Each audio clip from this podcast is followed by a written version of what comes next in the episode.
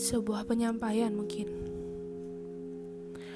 Kupikir wabah corona cuma menyerang kesehatan aja. Oh, taunya nyerang mental orang juga.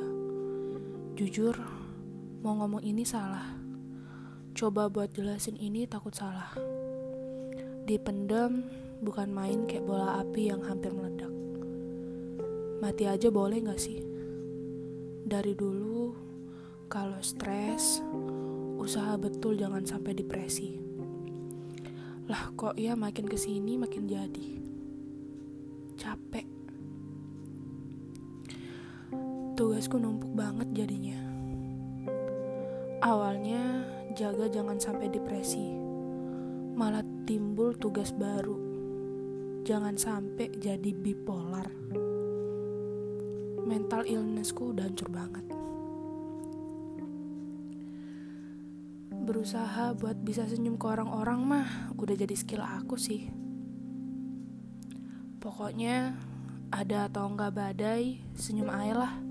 Biar dikata udah macam orang gila, ya bodo amat, pokoknya senyum. Ya ketawa. Kalau orang ada masalah, jadi pendengar terbaik sama tiba-tiba jadi motivator orang itu. Sekalinya punya masalah sendiri, bungkam. Bingung kudu mau ngapain. Seketika lupa cara motivasiin orang kemarin gimana. Lucu banget sih.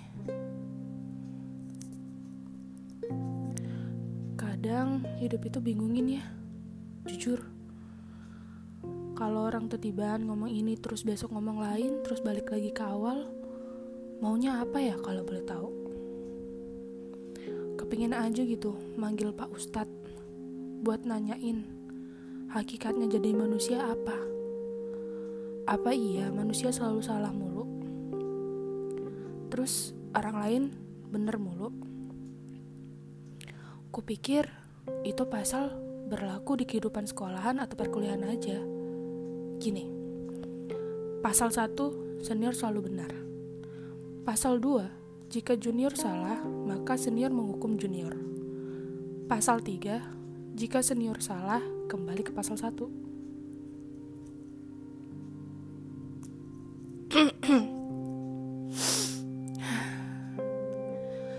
Kadang kalau aku pikir-pikir, nangis emang sebuah kebahagiaan buat meluapkan emosi tapi kok ya makin ke sini makin capek aja gitu nangis di pojokan sendirian ingus meler senggugukan gak jelas padahal nothing.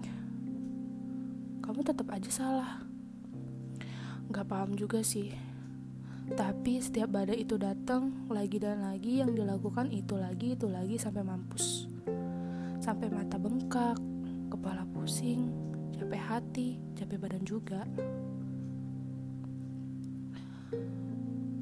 Hmm, terkadang justifikasi orang itu bunuh mental kita juga loh secara perlahan. Simpelnya gini, misal kita baru dekat sama orang bukan berarti kita ada hati kan sama orang itu. Tapi inner circle kita udah overthinking jauh banget sampai kubun-ubun. Terus yang bikin badai gelombangnya tinggi siapa? Aku Coba cross check lagi deh. Sebenarnya ini tuh gelombang badannya masih normal. Cuma akibat dari ke overthinkingan kamu yang bikin gelombang badannya tinggi. Ya nggak sih? Aku kalau dicat sebelum bisa nahan emosi, aku mau ngomong apa coba? Aku yang diem bukan berarti aku emosian. Justru aku pingin buat gelombang badannya stay on its way gini simpelnya tuh gak mau bikin gelombang badannya makin tinggi aja gitu.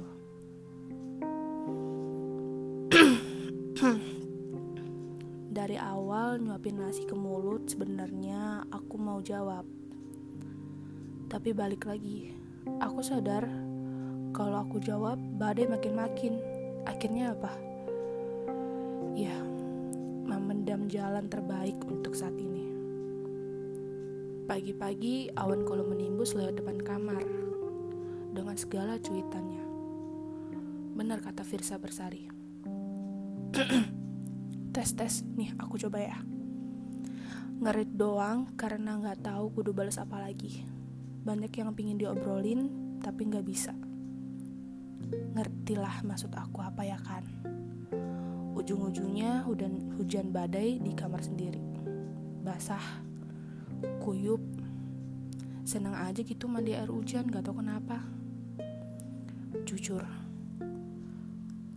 rasanya kepingin teriak tapi sadar rumahku di komplek nanti dikira ada apa lagi kalau teriak-teriak nggak jelas. Mau jelasin juga sulit kan? Gak semua orang paham sama bahasa kita termasuk orang-orang terdekat kita misalnya. Apalagi tetangga kan Sebenarnya manusia itu cuma butuh didengarin, bukan dijustifikasi. Dari kecil beruntungnya mereka ya, punya aku yang kalau ada badai aku tetap merunduk macam padi. Bukan yang mengelala macam jagung. Aku yang berusaha healing myself dengan bungkam dan ngaku salah biar badannya mereda. Tapi hujan lokal gak dipungkiri, pasti selalu singgah.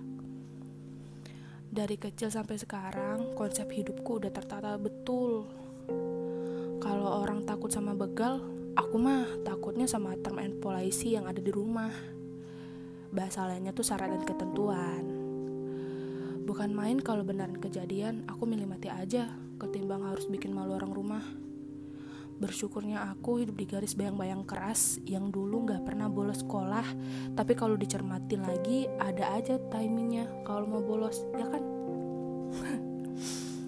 gak pernah bolos bimbel sama les bahasa Inggris yang kalau bolos sekali orang juga gak akan tahu ya kan? Inputnya aku dulu selalu takut sama term and policy di rumah. Malahan abang-abang preman belakang kantin les aja pernah aku selengkat gara-gara doi ceng-cengin aku sama temanku. Wih, sadis.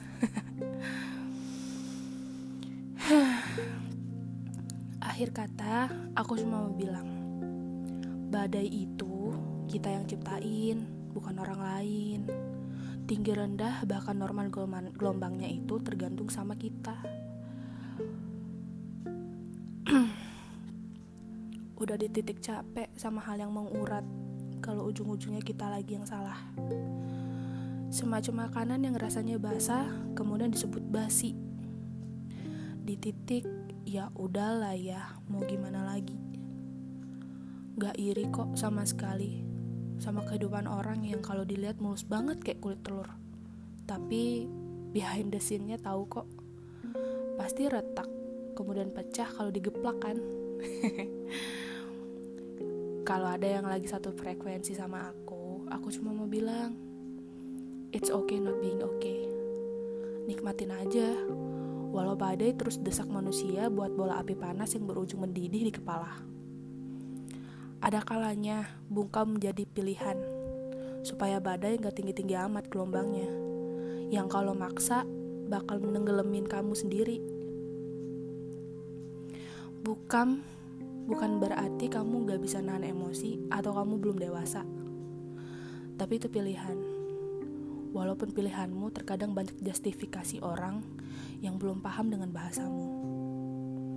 Karena gak semua orang paham apa yang kamu mau dan gak semua orang satu frekuensi sama kamu. Semangat, you can do it. Stay strong, do your best. Ciao. Kai menulis undur diri.